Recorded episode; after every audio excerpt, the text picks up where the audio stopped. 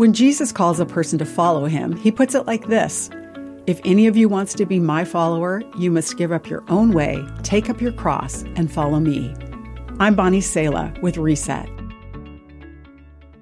Jesus' words wouldn't exactly make a popular pitch for an ad campaign.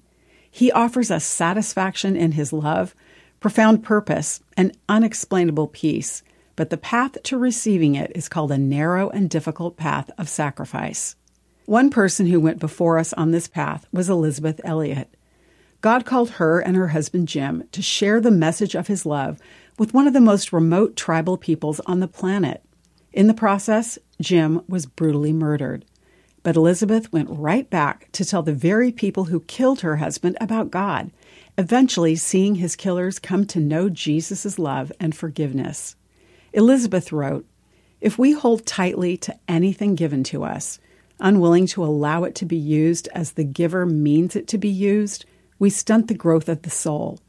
What God gives us is not necessarily ours, but only ours to offer back to Him, ours to relinquish, ours to lose, ours to let go of.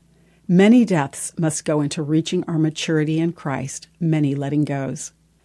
We can make much of Elizabeth's sacrifice, but she emphasized the greater truth that Jesus is worthy of it all.